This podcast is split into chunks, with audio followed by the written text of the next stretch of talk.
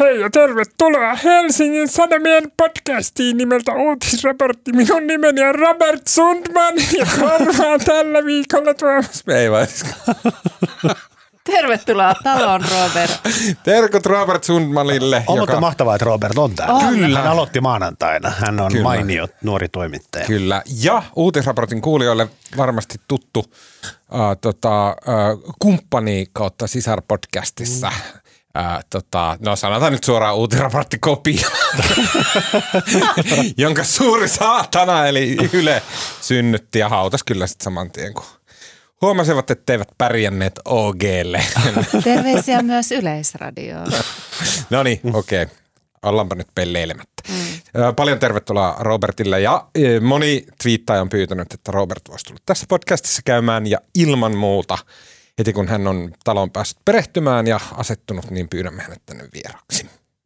Tämä on siis äh, Uutisraportti podcast ja nyt on torstai 26. päivä tammikuuta äh, vuonna 2023. Erittäin pitkältä tuntunut tammikuu. Vähän hämmästyin just äsken, että se on edelleen tammikuu. Äh, mun nimi on Tuomas Peltomäki. Kanssani täällä äh, podcast-studiossa Sanomatalossa Helsingissä, Suomessa EU-ssa ovat äh, tota, erittäin freshisti äh, hiuksensa juuri noin metrillä lyhennyttänyt Salla Vuorikoski. Hei. Helsingin Sanomien tutkivien juttujen erikoisosaaja. Kiitos. Aina hyvä aloittaa ulkon, ulkonäköasioista. Viitisen senttiä vaan lähti, ei sen enempää. Kyllä, mutta äh, ihailen kauneuttanne. Kuin myös minä sinun ja sinun, Marko. Ihailen myös Markon kauneutta, joka on tämmöinen, sanotaanko miehekkäämpi ja nallekarhumaisempi versio kauneudesta. Ää, ää, ja tota, Marko, johon tässä viittaan, hän on ää, politiikkaa Helsingin Sanomissa toimittava.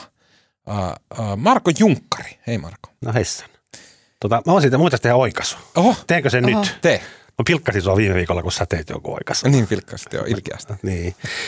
Joo, mä sanoin, en nyt muista tarkkaa sanamuotoa, muotoa, mutta viime viikon lähetyksessä, missä puhuttiin tota apteekeista, niin siinä osuudessa sanoin virheellisesti, että näillä tota, itsehoitolääkkeiden hinnoilla ei voi kilpailla.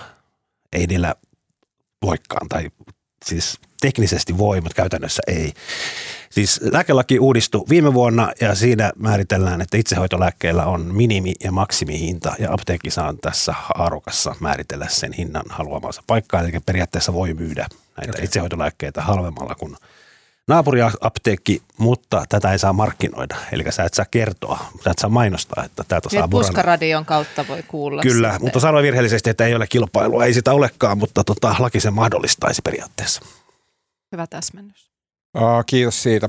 Uh, m- lisää oikaistavaa tämän viikon podcastissa tarjoilee seuraavat aiheet. Tätä, mm, tämän viikon podcastissa keskustellaan siitä, miten jokainen meistä pystyy aivan helposti mielessään kuvittelemaan, että jos Suomessa olisi viimeisen kahden viikon aikana tapahtunut 30 pommi-iskua, Mm, ja sen lisäksi Turkin Mussolini sanoisi, että Suomi ei tule koskaan pääsemään NATOon, niin täällä olisi aivan hysteerinen ja pakokauhuinen ilmapiiri. Uh, Mutta semmoinen zeitgeist on tällä hetkellä Ruotsissa. Uh, ja mä en tiedä, kuin kova hermo ruotsalaisilla on, mutta toivotaan, että todella kova. Varsinkin kun jotenkin vielä sivusta tota, Suomen ulkoministeri Pekka Haavisto alkoi nävertään tätä – tätä tota, Ruotsin pärjäämistä. Keskustellaan tästä koko uh, sotkusta, mikä Ruotsin ympärillä, Naton ympärillä, Turkin ympärillä, uh, Suomen ympärillä ja Haaviston ympärillä on tällä viikolla kiehunut. Ja lisäksi keskustellaan uh, Marko Junkkarin ja Tommi Niemisen kirjoittamasta ansiokkaasta vaalirahajutusta, jossa tota, mulle syntyi sellainen kuva, että vaalirahoitus on nyt jotenkin, se on taas pop. se oli todella in vähän reilu kymmenen vuotta sitten, mutta silloin se oli semmoista jotain niin kuin B-luokan huseeraajien tota, taulukauppaa, mutta nyt se on silleen, näyttää siltä, että big boys, eli tota, elinkeinoelämä ja AY-liikkeet ovat saapuneet estraadille. No, taulukauppaa käsittääkseni ei käydä enää ollenkaan. Sehän oli aikoinaan ehdokkaille hyvä tapa kerätä rahaa, myydä tauluja. Kyllä. Mm.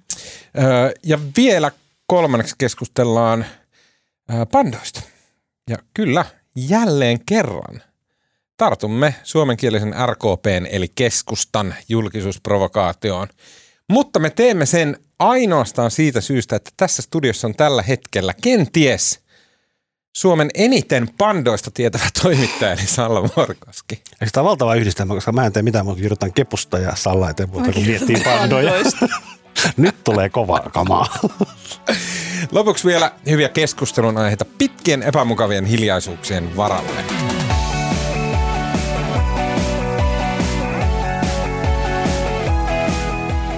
Okei, ulkoministeri Pekka Haavisto sanoi tänään torstaina ollessa vierailulla Virossa, että Suomi ja Ruotsi liittyvät NATOon yhdessä. Ja hän ainakin sanoi luottavansa, että Turkki ratifioi Suomen ja Ruotsin NATO-jäsenyydet ennen sotilasliiton heinäkuusta huippukokousta Vilnassa. Nämä Haaviston lausunnot liittyy semmoiseen peruutusvaihteeseen, jonka hän on joutunut lyömään todella syvälle auton lattiasta läpi, koska Haavisto tiistaina kommentoidessaan Ruotsin asioita äm, A-studiossa, niin oliko se A-studiossa? Ei, kun se Ei, oli joku aamuohjelma. Joo, kyllä. Niin hän sanoi tarkalleen tällä tavalla. Varmasti puheessa siis äh, tota, Ruotsin, Turkin, Suomen NATO-sekamelskasta. Haavisto sanoi näin. Varmasti molempien maiden turvallisuutta ajatellen se on ehdottomasti ykkösvaihtoehto, eli siis yhdessä meneminen. Mutta täytyy tietysti arvioida tilannetta, onko tapahtunut jotain sellaista, joka sitten pidemmällä aikavälillä estäisi tämän Ruotsin hankkeen etenemistä. Nyt on vielä liian aikaista ottaa siihen kantaa. Ja tämä oli, tämä sisälsi ehkä hiuksen hienosti se niin kuin syylliset sanat on, että täytyy tietysti arvioida tilannetta ja onko tapahtunut jotain sellaista, joka – estäisi tämän Ruotsin hankkeen etenemistä. Eli tämän edes pohtiminen oli se, joka nousi Haaviston suusta sitten kansainväliseksi uutiseksi. Sitä siterattiin kaikkialla maailmassa, mutta varsinkin Ruotsissa, jossa siitä seurasi mediassa ihan siis ilmeinen paskahalvaus. Mm. Mm, Marko ja Salla, ensimmäinen kysymys on ehkä se, että Pekka Haavisto on kuitenkin hyvin, hyvin, hyvin, hyvin kokenut ulkopolitiikan toimija ja tota, vanha ketku, niin oliko tämä niin vahinko kuin mitä Haavisto itse sanoi? No ehkä siihen viittaa se, että hän järjesti sitten myöhemmin päivällä uuden tällaisen jonkinlaisen lehdistötilaisuuden, jossa sitten tarkensi lausuntoaan. Mutta äh, sikäli, sikälihän se on erikoista, että tavallaan on itsestään selvää, että meillä on kahden maan jäsenyyshakemukset. Eli me emme ole niin kuin valtioliitto, vaikka sinänsä valtioliitto Ruotsin kanssa – Varmaan sopisi Kann, monelle. Kannatetaan sitä ehdottomasti. Kannatetaan. Kyllä, mutta tota, että onhan olemassa kaksi, kaksi eri polkua, tai siis ne polut ovat ehkä yhdessä, mutta kaksi eri hakemusta. Ja jotenkin se, mitä Haavisto sanoi, niin onhan se tavallaan itsestäänselvyys. Totta kai, jos Suomen valtiojohto ei miettisi sitä mahdollisuutta, että entä jos Turkki sanoo kyllä Suomelle ja ei Ruotsille, niin mitä se tarkoittaa, niin eikö se olisi vähän vastuutonta? Mutta mä, mä yleensä vastustan sitä niin. ajatusta, että sanat on tekoja, koska eivät ne selkeästi ole, mutta tässä mun täytyy kyllä niin kuin tämmöisen äärivasemmistolaisen paradigmaan tukeutua, että kyllähän poliitikon suusta sanat on tekoja. Kyllä. Ja se, että se on, siinä taustalla on päätös sanoa jotain ääneen. Ehkä Haavisto halusi, mä en siis tiedä mitään, mutta voihan me spekuloida. Ehkä Haavisto halusi herätellä ruotsalaisia. Mä luulen, että tämä oli ihan puhdas moka, koska okay. sehän ei, en, tämäkin on täysin arvausta, en tiedä, en ole Haaviston kanssa puhunut. Mä arvaisin, että tämä oli puhdas moka ja tota, vähän varomattomasti muotoiltu. Saman asian olisi voinut ilmaista jotenkin varovaisemmin ja tota, Haavisto, Haavisto varmasti yllätti tämä reaktio, että hänellä rupesi Mullekin mm. tulee joskus tämän lähetyksen jälkeen, että käy miettimään, mitä mä oikein tässä lähetyksessä sanoin. mutta, mutta Haavistolle tuli nopeasti feedbackia, kun sillä varmaan soi puhelin heti. Ruotsissa on ollut valtava kohu. Ruotsin mm. ulkoministeri halusi heti keskustella Haaviston kanssa. Mikä oli ihan hauska pieni yksityiskohta. Keskiviikkoiltana oli tota, vihreiden puolue, uuden puoluetoimiston tupaan tulijaiset toimistollaan. Ja en itse ollut paikalla, mutta kuulin, mutta siellä kuulin siellä olleita, että Ruotsin TV4 oli lennättänyt toimittajan ja kuvaajan sinne tota, tupareihin, että saisi Haavistolta kommentit tähän asiaan. Tämä oli Ruotsissa ihan megalomaaninen uutinen. Uh-huh. Mm. veikkaisin, että tasavallan presidenttikin on voinut kommunikoida Haaviston kanssa, että kyllä hänelle, hänelle että se, että hän pitää pari tuntia myöhemmin sitten tiedotustilaisuuden, niin ei se nyt sinänsä Mm. ole yllätys. Niin se on vähän niin kuin semmoinen elefantti olohuoneessa, että kaikki tietää, että se, se norsu siellä makaa, että jos, ei kun virtahepo, mikä elukka olikaan, että, että siellä se on se mahdollisuus, että tässä voi tulla ikään kuin voidaan joutua eri teille ja Ruotsi voi nyt vähän niin kuin pilata meiltä tämän hyvän, hyvän idiksen tai hyvän tien ja sitten sit se norsu on siellä, mutta siitä norsusta ei saa puhua. Mm. Kun tämä liittyy, kun tässä on sitten niin monta, kun tämä ei ole vaan niin kuin Suomi, Ruotsi, Turkki, vaan sitten tässä on niin kuin, tavallaan mitä niin kuin Naton pääsihteeri Stoltenberg on koko ajan puhunut niin kuin Suomesta ja Ruotsista niin kuin koplattuna. Jenkit ajattelee, että tämä on niin kuin Suomi. Biden soitti Niinistön istuessa Washingtonissa, niin soitti Ruotsiin, että te tuutte kanssa. Kyllä. Kyllä. se jotain merkkaa. on ja jenkit nimenomaan haluaa, että tämä tullaan parina. Että se, että Suomi niin kuin antaa sekavaa viestiä ja tämmöistä synnyttää spekulaatiota, että Suomi voi mennä erikseen, niin se ei niin kuin ole vaan niin kuin Tukholmassa kiihdytä, vaan se kiihdyttää myös muissa pääkaupungeissa. Tämä ei, ole, tämä ei ole sinänsä niin kuin, sen takia tämmöisessä asiassa kannattaa olla aika tarkka. Niin, onko, meillä muutenkin- sella, onko meillä sellainen kuvitelma, että nyt jos Ruotsi niin sanotusti moka, mokaa tämän homman ja, ei, ja suututtaa Erdoganin niin pahanpäiväisesti, että ei koskaan aukea se tie, niin ajatellaanko me, että meillä on tässä jotenkin niin kuin polku Ja auki? ei, siis mun on pakko nyt kumittaa kaikki toi hölynpöly. Eihän Ruotsi tässä ole mitään mokannut. No siis Eikä- mä ja- laitoin ja- henkisiin Mutta lainausmerkkeihin eihän missään sen. nimessä me voida edes niinku, ä, sinne päinkään ajatella, että Ruotsin pitäisi jollain tavalla miellyttää Erdogania muuta kuin olemalla Ruotsi maailman Joo, joo, vittu joo. upein maa. Nimenomaan. Joo, joo, joo, ja siis tarkoitin lainausmerkeissä. No niin, että okei, joo, joo. Mä kuullut niinku- niitä hipsukot. Musta oli, musta, aivan väliin, musta oli hauska, tota, Twitterissä huomasin joku, joku ulkomaalainen twiittasi, kun siis Turkissa oli nyt myös Ruotsin vastaisia mielenosoituksia, ne oli polttanut siellä Ruotsin lippuja. Niin sitten tai joku tyyppi kirjoitti, että, niin kuin, että voi haloo, että, niin kuin, että maailma, kaikista maailman kansoista niin ruotsalaiset niin kuin varmaan vähiten kiihtyy tai suuttuu Niin ne on jos joku suorastaan polttaa tyytyväiset hyvään polttaa demokratiaan niiden toimii. lipun, mutta, mutta jos mielestä on Joo. loukata ruotsalaisia, niin olisi pitänyt vaikka kierrättää väärin tai laittaa niin kuin biojätteet sekajätteeseen tai jotain just muuta. Niin Ikean lihapullia sekajätteeseen. Tota, se olisi aiheuttanut Ruotsissa reaktion. Mutta siis saanko mä kertoa, mä olin viime viikolla Kööpenhaminassa, tapasin siellä pohjoismaisia kollegoja, paikalla oli myös, myös ruotsalainen kollega ja hän oli hauska hetki siinä illallispöydässä, kun hän, hän sitten sanoi, sanoo tota, että ai, aiotteko te suomalaiset dumpata meidät? Mitä sä sanoit? Kai pidit kielen keskellä suuta. No mä tietenkin toimittajamaisesti aloin, että no tällaistakin keskustelua toki Suomessa on käyty, mutta että en nä- näin. Mutta, tota, mut, mutta et siinäkin keskustelussa sitten niinku pohdittiin just sitä, että kun meille tavallaan niin kuin jo historiallisista syistä meille tämä Venäjän turvallisuusuhka ja tällaiset asiat on tavallaan niin kuin sellaista äidinmaito-asiaa. Ja, Mm. ja, ja se, se NATO-tie sitten, kun se ka- kansan mielipide ja, ja poliittinen johto siinä mukana kääntyivät, niin se on meillä ollut hyvin semmoinen konsensusmainen tämä näkemys NATOsta. Ja me tiedetään kaikki ne syyt, on se raja 1300 kilsaa ja näin. Mutta Ruotsissa tämä asia on tavallaan erilainen ja, ja mulle niinku huomautettiin sitä, että monet ruotsalaiset kokee ehkä silleen, että tämä NATO-asia on heitetty, ö, koko tämä Venäjä uhka ja nämä on heitetty heidän eteensä vähän niin kuin silleen viskattu yhtäkkiä ja kansa ei ole oikein ehtinyt käydä sellaista samanlaista keskustelua, jota meillä on niin kuin jauhettu iät ja ajat.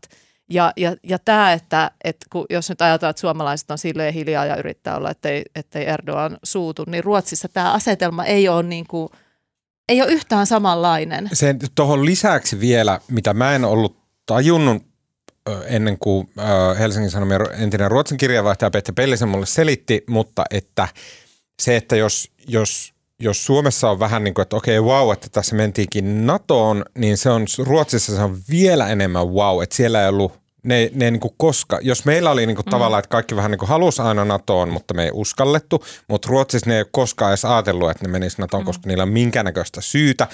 Ja vielä enemmän sitten se, mikä vaikuttaa esimerkiksi Krister Petterssonin reaktioihin, on se, että varsinkin Ruotsin kokoomus on aivan käsittämättömässä tilanteessa, että ne on aina halunnut NATOon, mutta se ei koskaan ollut, siis ei varmasti ole lukenut yhdessäkään asiakirjassa edes, koska se on ollut niin päiväunta. Mm. Ja nyt se on yhtäkkiä sitten viskattu heille, että tossa saatte kaiken, mitä olette mm. aina halunnut, niin sen takia tämä on vielä semmoinen härömpi tilanne Ruotsissa. Niin, ja myös tuntuu, että me ei ehkä silleen ymmärrä tästä, että mä istuin tiistai-iltana, oliko se tiistai-ilta, katsoin A-studiota tai jotain uutisia, ja, ja oli sitten Ruotsista, Ruotsista johtavien poliitikkojen, oliko se nyt pääministeri ja mitäs muuta, niin paikalla. Ja se, se jotenkin hämmä, hämmennyin sitä, ää, miten voimakkaasti hän vetosi, että tämä on toisen maailmansodan jälkeen vaarallinen tilanne, jossa Ruotsi on ja ihmisten pitää ymmärtää vakavuus. Niin. Olisi niin kuin vaikea kuvitella, että meillä Niinistö tai Haavisto tässä tilanteessa, kun ratifiointi on vielä auki, niin, niin käyttäisi tuollaista kieltä. Se kertoo jotenkin siitä, että nyt halutaan puhua suoraan ruotsalaisille, että nyt pitäkää homma kasassa. Mä, vä- mä en tiedä. Musta tuntuu, että jos, jos Suomi alkaisi, jota, jos meihin kohdistuisi sama paino, mikä Erdoganilta kohdistuu Niin. Ruotsiin, mikä ei selvästikään kohdistu meihin Niin. yhtä paljon, ja sitten täällä al- alettaisiin jotain sekoileen, poltettaisiin koraneja ja muita, niin kyllä mä luulen, että joku Niinistö saattaisi sanoa aika tiukastikin. Ja ehkä Marinkin. Toisaalta sitten valtiojohdolla on usein sellainen, että halutaan rauhoitella. Mutta tässä tapauksessa Ruotsin pääministeri halusi, mitä hän halusi niin sanoa, että älkää polttako koraneja. Niin. Mä haluan Sitäkö mä- keskustella tästä aiheesta, saako niitä poltella. Marko? Ai, Saako polttaa? No ei, ei, eihän niitä saa polttaa. Miksi ei Eli kirjoita ylipäätään polttaa. No okei, se on ihan totta. Ei saa, mutta että eikö saa protestoida? Siis tämä on nyt vähän tämmöinen lukiokeskustelu, mutta mun mielestä tässä on joku vähän semmoinen niin kiinnostava epäselvyys, koska toisaalta mun mielestä ilman muuta saa polttaa koraneja. Mm. Ja että missään nimessä se ei kuulu valtiolle, varsinkaan pääministerille kommentoida, jos joku menee jotain protestoimaan. Toisaalta ei missään nimessä saa mm. niin kuin, ihmisten pyhiä kirjoja poltella, en missään nimessä hyväksy. Molemmat nämä ajatukset on totta yhtä aikaa. Niin, kysymys on sananvapauden rajoista. Et mäkin ajattelen silleen, että kyllä uskonnollisia kirjoja, raamattuja tai koraaneja protestimielessä pitäisi voida polttaa, niin kuin jos noin laillisesti puhutaan. Sitten on niin kuin toinen kysymys se, että onko se viisasta ja onko se järkevää ja onko se hyvä tapaista ja mitä sillä saavutetaan. Mutta että, että tämähän on varmaan just se asia, mitä Ruotsissa kipuillaan. Mä, jännästi nyt, kun mä makustelen näitä fiiliksiä tässä omassa päässä, niin sitten jotenkin tuohon linkittyy kyllä myös se, että, että ei siitä myöskään saa hirveästi suuttua, jos näin tehdään. Sillä, että jos joku polttaisi raamatun, niin se olisi tosi paskaa, että älä nyt tee tuommoista, että toi on joillekin ihmisille tosi tärkeä kirja. Ja sitten jos pääministeri niin hulluna rupesi mesoamaan sillä, että joku ääli on mennyt polttamaan kuin raamatun, niin osa se vähän sillä, että no älä nyt mesoa siinä, että niin kuin haloo, että älä, ei tehdä tästä nyt numeroa. Ja sitten jos joku niin kuin hihulikristitty alkaisi sitten tiedätkö, hajottaa ikkunoita ja polttaa niin kuin näin, niin sitten sit se on silleen, että no hei, come on, että ei tuo nyt ole näin vakava asia. Ja tavallaan niin kuin, se niin kuin maltiaste kaikessa tuntuisi, että sitä pitäisi lisätä. Mä huomaan, että tämä on joku tämmöinen varmasti suomalaiskansallinen asenne. Mm. No musta jotenkin niin yleisesti ottaen mä oon, mä oon Tuomas Tassun kanssa jotenkin ihan samaa mieltä. En tästä mitä äsken sanoit, mutta siitä aikaisemmasta. Että musta niin kuin, siis tässä, tässä niin monella tavalla niin mitataan nyt niin kuin, tai niin kuin, ennen kaikkea tässä mitataan nyt niin kuin Suomea ja Ruotsia. Ja mun mm. mielestä se, että niin kuin miten, miten meillä niin kuin pysyy homma hanskassa ja se, että ei lähdetä nyt nöyristelemään Erdogania ja Turkkia, koska eihän sitten ole niin kuin mitään, ensinnäkään sitten ei ole niin kuin mitään hyötyä. Minusta tämä tilannehan on niin kuin silleen hassu, että Erdogan on nyt niitannut tämän asian niin juntturaan Ruotsin osalta. Että emme niin kuin tiedä, miten se voisi sitä niin kuin oikeastaan enää edes peruuttaa. Ni- Vaik- niillä, mm. niillä on ne vaalit toukokuussa, mutta niin kuin Erdogan todennäköisesti voittaa. Kyllä. Ja, ja mun mielestä niin kuin, ei se vaalia, miksi se tilanne olisi vaalien jälkeen jotenkin erilainen? Miksi se antaa sitten perisruokasta? Plus mun mielestä esimerkiksi Turkin oppositio ei mitenkään ole merkittävästi eri linjoilla. Er, Niin, mutta siis musta niin ajatuksena, että tämä saattaa kestää vaikka kuinka pitkään ja tilanne on vaarallinen, niin kuin Ruotsin pääministeri sanoi, mutta samaan aikaan niin kyllähän Suomella on nyt jo niin kuin Britannian antamat turvatakuut ja Jenkkien antamat turvatakuut, tavallaan niin kuin Suomen niin kuin sotilaallinen tilanne ja myös tilanteessa, jossa Venäjä on niin kuin Venäjän joukot tuolla, tai niitä ei ole tuossa meidän itärajan takana. Että tavallaan se Venäjä on nyt historiallisen heikko, että tavallaan meillä ei ole niin kuin akuuttia hätää. Mutta eräs erittäin viisas politiikan kommentaattori Marko Junkkari sanoi tämän podcastin edellisessä jaksossa, että Amerikassa on kohta presidentinvaalit, että semmoinen hätä on. No on, ja nehän on kahden vuoden päästä alle. Joo, Mut Mut, mutta, mutta, ehkä- mutta, mutta vaan sen takia mä vaan toivoisin, että niin kuin tässä ei nyt, ei, ei täällä Suomessa eikä Ruotsissa ruvettaisi nyt niin hölmöilemään. mutta siis mun mielestä toi, just toi, siis mä en usko, että Venäjä vyöryy tänne. Mä uskon, että jos Venäjä vyöryisi tänne, niin se olisi Venäjälle ihan helvetisti huonompi asia kuin Suomelle ja Ruotsille. Siis että siitä tulisi, se, se loukkaisi niin pahasti EUta ja NATOa, että Venäjä ei pystyisi tekemään No sitä kyllä ilman. se Suomelle olisi aika, Okei, aika joo, paha myönnän. tilanne, jos... Mutta et me, niin kuin näihin uhkakuviin tässä, jotka kiistämättä on tämän tilanteen reunalla jossain olemassa, että ne on todellisia ja me ymmärrän sen, että poliitikoiden täytyy ottaa nämä uhkakuvat todesta ja valmistautua niihin ja ajatella niiden kautta. Mä ymmärrän sen. Mutta meille niin kuin kansalaisille, medialle, tavallaan suomalaisille ja ruotsalaisille huomattavasti olemma, olennainen, olennaisempi kysymys tässä on nimenomaan nämä ulottuvuudet, että halutaanko me olla semmoisen kerhon jäsen, jossa joku saatanan Turkki ja joku helvetin Erdogan määrittelee sen, että mikä se on se eetos ja ne ajatukset siellä organisaation sisällä, millä sitä pyöritellään, jossa pyritään vetämään niin kuin kivikaudelle maailman edistyneimmän maan lainsäädäntöä. Viittaan tällä siis Ruotsiin, mutta sama pätee myös Suomeen. Nämä on huomattavasti tärkeimpiä kysymyksiä silleen niin kuin meidän myssytellä omassa päässä ja tulla siihen tulokseen, että ei helvetissä, että me, me ei anneta tässä piiruakaan periksi, mm. vaan just silleen niin kuin pidättyvästi, mutta silleen vähän niin kuin silmiä pyöritellään. Mutta näinhän se on, että arvoista voi sille puhua juhlatunnelmassa mm, ylevästi, mutta sitten arvot mitataan vasta sitten, kun on tosi kuumat paikat ja nyt ehkä on ne kuumat paikat. Ehkä täytyy muistaa sitten samalla se, että kyllähän Erdoğan ja Turkki ymmärtävät, että että se mitä Ruotsissa Korania poltellaan tai jotain protesteja ja oliko se joku roikotettu jotain nukkea ylös lasi jossain, niin kyllähän Turkki ymmärtää, että eivät nämä ole mitään valtiojohtoisia operaatioita, että, että ne- he ymmärtävät millainen maa on Ruotsi ja on laaja protestointioikeus, eikä Erdoğan varmasti niin ajattele sille, että no nyt ne, nyt ne Ruotsin johtajat siellä ja kansa laajasti vihaa jotenkin, jotenkin Korania tai meidän pyhiä arvoja. Tämähän on tanssia, tämä on sisäpoliittista ää, ennen kaikkea Erdoganille ja, ja sitten se onkin ja sitten nyt vielä otetaan huomioon se, että on ihan selvää, että on tahoja, jotka haluaa, että Ruotsissa ja ehkä myös Suomessa tulee näitä. Nythän meillä on uutisia siitä, että se tyyppi, joka poltti Korani, hän on tämmöinen ta- tanskalais-ruotsalainen kaveri, niin hänellä on taustalla, joka oli ollut organisoimassa näitä ää, tätä protestimatkaa, niin sillä taustalla on tämmöinen toimittaja, jolla on kytkennät muun muassa Russia Todayhin ja, ja tällaista venäläiskytkentää. Niin, niin on selvää, että tätä tulee lisää ja lisää ja kuinka syvälle tavallaan Ruotsi ja Suomi itse sitten menevät tähän leikkiin ja panevat itseänsä jotenkin mutkalle. Hänen nimensä on Rasmus Paludan, hän on mm. tanskalainen asianajaja ja kaikki tämä ruotsalaisuus tässä on ihan päälle liimattua. Se teki sen vaan sen takia, että se pääsi sekoilemaan sinne Ruotsiin, ei se mikään ruotsalainen Okei, jossain luki ruotsalais Joo, tanskalainen, se haki, olet varmaan, että, olet että, sen, varmaan ei- oikeassa. että sen pääsyä Ruotsiin ei voida estää, niin se haki kansalaisuuden. Ah, okei, okei. okei, okei. Joo. Tänään, koska se tulee Suomeen. No varmaan joku kutsun jo lähettää, mutta että, et ei kannata kauhean sinisilmäinen olla sen suhteen. Että. Joo, mutta vielä kaikkea tähän liittyen, niin mun mielestä, niin kuin, koska tässä pitäisi nyt olla malttia ja jotenkin muistaa, että me olemme, olemme tämmöinen pohjoismainen hyvinvointivaltio, missä on arvot, niin ei pitäisi, Mm. pitäisi olla tarkka mitä sanoa. Kyllä. Takia musta oli vähän oli tyhmää haavistolta, että hän Kyllä. aamu TVssä puhuu tällaisia. Ää, tavallaan niin tuohon to, liittyen, mun mielestä tämä linkittyy jännästi siihen, että mitä EU:ssa ja Natossa puhutaan ja Jenkeissä puhutaan, on se, että, ja mitä Marin on puhunut monilla estradeilla, mm.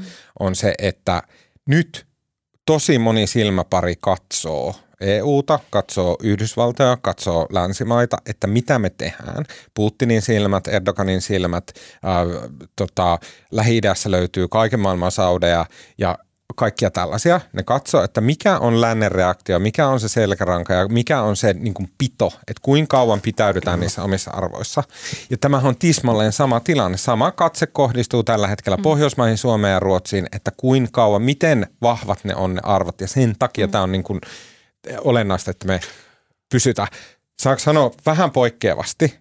No, mä voisin Ei kanssa- täällä Okei, saa no niin. poik- Mä voisin Ah, oppi, opponoida sitä vähän nyt itseäni, mutta sitten toisaalta tässä on niin kuin, että niin kuin on, onhan sekin hassua, että sodan takia ollaan nyt tultu siihen jotenkin tilanteeseen, että, niin kuin, että, että saa tavallaan saa sanoa vaan niin kuin oikeita asioita. Ja tavallaan niin kuin, nyt, nyt ei voi, poliitikotkaan ei voi niin kuin ääneen pohdiskella, että mitäs jos vaikka Venäjä voittaa se sodan Ukrainassa. Tämä on niin kuin tavallaan kielletty aihe niin kuin edes skenaario mielessä miettiä, mitä se tarkoittaisi. Kaikkien pitää Joo. vaan sanoa, että tota, Ukrainan on pakko voittaa. Joo, mä he- heti tunnistin, mm. mulla niin kuin nousi sellainen paniikki, että mitä sä edes puhut. Niin, ja, to, ja tavallaan sekin on niin kuin jollain tavalla hassut. Ja, tää, ja sen Haaviston aamu-tv-kommentinhan voi ymmärtää hyvän tahtoisesti myös niin, että hän nyt ääneen, että onhan tämmöinen skenaario olemassa, että mm. Ruotsille sanotaan kategorisesti ei ja mitä Suomi sitten Kyllä tekee. heillä on Ja velvollisuus pitäähän miettiä sitä. näitä pohtia, mutta se tarviiko se sanoa ääneen, mutta se on vaan nyt ehkä vähän, olemme jotenkin hassussa tilanteessa, että tämmöinen niin kuin julkis, julkista puhetta on niin kuin, ei millään sensuurilla, vaan enemmän niin kuin omasta halusta nyt rajattu aika semmoiseen pieneen lokeroon. Ja itse asiassa Jussi halla sanoi samana iltana A-studiossa musta sen niin kuin ehkä jopa vähän suoremmin. Se hekin siinä niin kuin Mika Karin kanssa jotenkin äh, pyörittelivät sanojaan ja yrittivät sanoa varovasti, mutta sitten... Kuka oli Mika Kari? Äh, siis Demari, Demari tota, Puolustusvaliokunnan Puolustus- puheenjohtaja. puheenjohja, joo. Mm. Ja, Ja myös tot- sen Ei, ei, tota, ei, ei, ei, ei vakoiluvaliokunnan olekaan puolustusvaliokunnan puheenjohtaja, niin se on nimenomaan sen, oikeastaan se ensi jakso. se on sen, Kari on sen, se on tosiaan sen tiedustelu, Tiedusteluvalvonta, puheenjohtaja. nimenomaan, Kyllä. joo. ja istuu puolustusvaliokunnassa. Kyllä. No niin. Mutta No niin. Halla-aho. Halla-ahohan siinä teki tämmöisen muistelun, vastasi ikään kuin muistelemalla sitä, että silloin kun hakemus jätettiin, niin Suomihan oli menossa ensin, tai kun hake, niin kuin hakemisesta päätettiin, niin Suomihan oli menossa ensin itse, ja Ruotsi ikään kuin liimautui kylkeen, että eivät nämä meidän hakemukset ova, ova, niin kuin ole olleet käsi kädessä alusta alkaen. Okei, jo, siis varmasti noin, mutta mun mielestä, ja siis toi varmasti pitää täysin paikkaansa, mutta eihän toi ihan pidä täysin paikkaansa, koska silloin jo, kun 2014 Su- äh, Venäjä hyökkäsi uh, Ukrainaan ensimmäisen kerran, niin välittömästi Suomi reagoi tiivistymällä Ruotsin kanssa. Mm. Ja tavallaan sitä ennen, sitä on vaikea enää muistaa, mutta sitä ennen oli vähän semmoinen, että, että, niinku, että no hei pakko Ruotsi on paskaa ja niinku, että mikä toi Ruotsi ja aivan niinku eri porukkaa. Ja sen jälkeen on tapahtunut tämmöinen tiivistyminen. Mä en tiedä koskeeko se ketään muuta kuin mua, mutta ainakin mun pään sisällä Ruotsista on tullut helvetisti tärkeämpi maa kuin mitä se oli vaikka kymmenen vuotta sitten, vaikka mä oon aina rakastanut Ruotsia niin kuin maana ja kansana. Ja, ja tota, et, et, se alkoi silloin ja sitten se tapahtui siellä Washingtonissa. En usko, että puhtaasti Bidenin aloitteesta soitettiin Ruotsiin, vaan kyllä se on Suomen junailema asia. Kyllä, se, niin kuin, kyllä mä uskon, että se on ollut suunnitelmissa jo pitkään se niin kuin Suomen ja Ruotsin niin kuin kohtalon yhteys. Mm, Kyllä Ruotsissa kuitenkin, mitä mä oon ymmärtänyt, että koetaan sillä tavalla, että Suomi löi niin kuin askelmerkit ja sitten Joo, oli joo, joo, pakko kai. seurata perässä. Joo, joo, mutta, mutta et kyllä mä luulen, että se yhteys on kovempi kuin silleen, että no hei, että mehän oltiin menossa ja Ruotsi vaan hyppäsi kelkkaa. Kyllä. Mutta nyt, Niin. mennään, nyt mennään eteenpäin. Okei. Okay. Ei, kun mulla oli yksi pikku käänne Ei, loppu. ei, mä ei, suosittelen, ei, mä ei. suosittelen, mä suosittelen. Um, uh, HS Visio podcastissa uh, mun kollega Antsa haastatteli meidän ulkomaantoimittajaa Pekka Mykkästä näistä samoista aihepiireistä. Mutta Pekalla oli ihan helvetin hyvä ja kylmäävä pointti, että kaikkien silmät on Turkissa, mutta siellä on vielä Unkari. Ja Unkari on viimeisen puoli vuotta joka kuukausi lykännyt ratifiointia. Ratifi, ratifiointia, jota kukaan Unkarissa ei vastusta. Ei oppositio, ei yksikään poliitikko, ei mikään puolue. Se on Orban yksinään pitää tätä pelimerkkiä koko ajan käsissään. Nyt se on lykätty jo helmikuulle. Ja nyt helmikuussa me nähdään, että onko tämä pelimerkki. Jos se siirtyy kuukaudella, sitten me tiedetään, että me ollaan aika vitun kusessa myös Unkarin kanssa. Ja se on mun mielestä, kannattaa kuunnella HS Visio podcastista. Pekka Mykkäsen ää, jutut oli todella mielenkiintoisia, mutta todella kuumottavia. Okei, ää, Marko, mm, tota, sä kirjoitit viime viikonlopun Helsingin Sanomissa äh, upean kollegamme Tommi Niemisen kanssa pitkän jutun, jossa käytiin läpi sitä, että millä tavalla paitsi puolueet ja poliitikot, myös heidän niin kuin, taustavoimansa ja rahoittajansa valmistautuvat tuleviin vaaleihin, joten haluatko kerrata äh, jutun haluamallasi laajuudella? Joo, me, no siis se jutun lähtökohta oli vaan nyt, koska vaalit on ihan kohta, niin oli tarkoitus vaan katsoa, että mitä, mitä tässä vaiheessa tiedetään näiden kevään eduskuntavaalien rahoituskuvioista. Ja sitten tavallaan se kiinnostavin ja ehkä uusin asia on se, että 2019 eduskuntavaaleissa SAKlle ja ammattiliitoilla oli tämmöinen Vapaiden valtakunta-niminen kampanja, joka ei tukenut suoraan ehdokkaita eikä puolueita, mutta se käytti niin kuin 1,3 miljoonaa siihen, että, tota, siihen, että tota, tavallaan itse sanoin, että nostettiin äänestysaktiivisuutta, mutta siinä myös kerättiin niin kuin, pyydettiin ehdokkaita allekirjoittamaan tämän kampanjan tavoitteet ja sitä kampanja suositteli näitä ehdokkaita, jotka allekirjoitti ne. He oli pääosin demareita ja vasemmistoliittolaisia. Tota, demarit voitti vaalit ja Rinteestä tuli, Antti Rinteestä tuli pääministeri. Tämä harmitti EKssa, elinkeinoelämän keskusliitossa ja erilaiset vuorineuvokset oli nyreissään tästä ja ne, ne tulkisi sitä niin, että SAK tavallaan osti demareille vaalivoiton ja ne päätti nokittaa vastaan ja nyt näissä vaaleissa – oli jo viime, viime talvena aluevaaleissa ja varsinkin nyt eduskuntavaaleissa on tämmöinen EK ja EKn isoimpien työn, työnantajaliittojen rahoittama puolentoista miljoonan tota, pro-markkinatalous tota, yhdistys, joka jakaa siis tukea suoraan ehdokkaille ja puolueille ja niiden piirijärjestöille. Ja nyt taas tämän vastauksena tähän, niin SAK, jonka alun perin ei pitänyt toistaa sitä vapaiden valtakuntaa, ei pitänyt tehdä sitä uudestaan, nyt nekin on perustanut uuden tämmöisen – tukiyhdistyksen, joka jakaa... Tota... Antimarkkinatalous ry. Joo, se, se nimi oli pro-reilumpi yhteiskunta. Me käytiin vain läpi tätä kilpavarustelua ja lopputulos tulemahan on se, että varmaankin kampanjabudjetit taas nousee.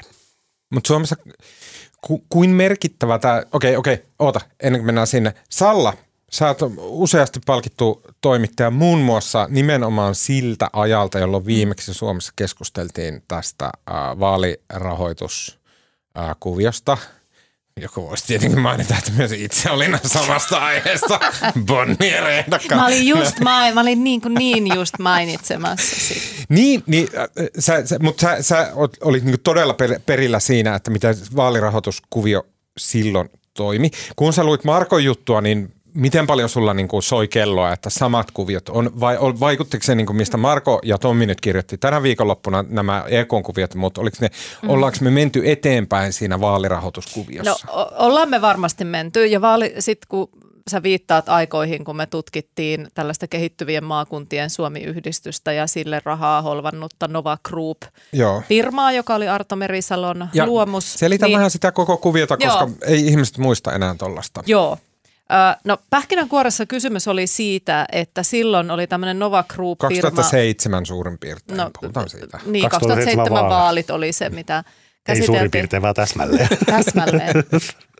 tota, niin, niin sitten tämä Nova Group, joka oli tällaisen silloin, silloinkin jo talousrikoksista tuomitun tai aiemmin tuomitun Arto Merisalon luomus, niin he sieltä sitten ohjattiin äh, isoja määriä rahaa poliitikoille, jotka mielellään sitä ottivat vastaan. Ja siellä oli tämmöinen kehittyvien maakuntien Suomi-yhdistys, joka, joka sitten toimi, toimi tässä niin kuin, ää, rahan jakajana muun muassa keskustan suuntaan. Ja, tota, ja se, se oikeastaan meidän niin kulma silloin, kun niitä tutkittiin, oli nimenomaan tämän Nova Group-yhtiön kautta ja me saatiin aika paljon kiinnostavaa tietoa sieltä, joka sitten avasi sen, että miten, mitä siellä oli itse asiassa sitten suhmuroitu ja, mm. ja sitten minhän siitä kuviosta, siinä sitten alkoi tulla kaikenlaisia, jotkut, jotkut varmasti Marko muistaa esimerkiksi Rovaniemen kelkkatehtaan ja eläkelaitos Kevaan kytkennän tähän asiaan. Siellä oli vähän niin kuin solmussa, oli tätä vaalirahoituksen jakamista ja sitten oli valtio, mm. valtio eh, niin kuin rahaa tavallaan ohjattu tähän tai kevään Ja nämä oikeudenkäynnit on edelleen käynnissä, eikö uh, Onko? Ei Tähän mun mielestä. Mikä se oikeudenkäynti? Eikö näitä samat jampat ainakin istuu oikeudessa? Ei nyt, kai tota, ne, nyt ei mun ole. mielestä Eikä kyllä ole. ne on, ne on, tota, ne on taputeltu, mutta sitten oli, siellä tuli sitten kaikenlaisia ja sitten tuli tätä nuorisosäätiötä ja muuta. Ehkä ne on, on niin monimutkaisia vyyhtejä, että niihin ei kannata upota niin syvemmälle, mutta, mutta että se, se ajatus, mitä ehkä kun Marko ja Tommi juttua luin, että mikä on muuttunut, niin ainakin paitsi, että lainsäädäntö on, silloinhan lainsäädäntöä kiristettiin sen jälkeen – Ö, mutta tota, myös tämä ehkä avoimuuden aste on muuttunut. Et silloinhan me niin kuin tongeilla kaivettiin esiin se, mitä oikeasti oli tapahtunut. Ja mä oon postannut muun muassa Jarmo Korhosta keskustan puoluetoimistolla, kun hän, ei, hän tota, vähän niin kuin pakoili siinä ja, ja, tota, ja yritettiin saada haastatteluissa ja muilla tavoin esiin se lopullinen totuus, kuka on tiennyt ja mitä on tiennyt mistäkin asiasta. Ja, ja, tota, ja nyt ehkä sitten En mä tiedä, Markohan voi kuvata, että kuinka helppo oli selvittää esimerkiksi pro-markkinatalouden äh,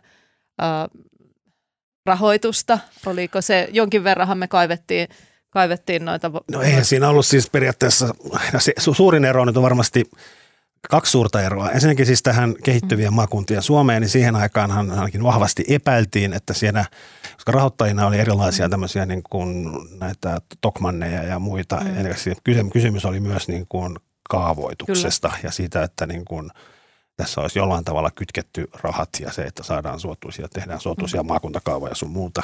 Ja sitten tota, toinen ero oli se, että eihän siinä, siinä vaiheessa niin, niin ne piti tosiaan kaivaa ne Ehdokkaat eivät itse kertoneet näitä saamia lahjoituksia. Tämä koko kohuhan lähti purkautumaan, kun keskustan eduskuntaryhmän silloinen mm. puheenjohtaja Timo Kalli meni möläyttämään A-studiossa, että A-studiossa. Kirsi että, tota, haastattelussa. Niin. Että hän ei, hän ei ole tota, ilmoittanut vaalitukia, koska sitten ei seuraa mitään rangaistusta. Ja tästä se lähti purkautumaan. Joo. Kyllä. Ja Kirsi ehkä, Sönhän ehkä siis pakko... haki tämän, ei se ollut mikään möläytys, joo, joo, Sön niin hän oli pitkään tutkinut, joo, ties kyllä. mitä oli tekemässä. Mutta siis ehkä pakko lisätä se yksi muistikuva, josta ihmiset ehkä saa kiinni, että nyt jo edesmennyt Ilkka Kanervahan joutui kanssa poliisitutkinnan kohteeksi, koska koska tota Nova Group oli maksanut hänen syntymäpäiväjuhliaan ja sitten tutkittiin niitä, että onko yhteys, yhteys oliko se maakuntakaavoitukseen vai mihin, mutta siitä ei koskaan tuomiota tullut. Kyllä, mutta, se ero, ero on nyt se, että tässä mm.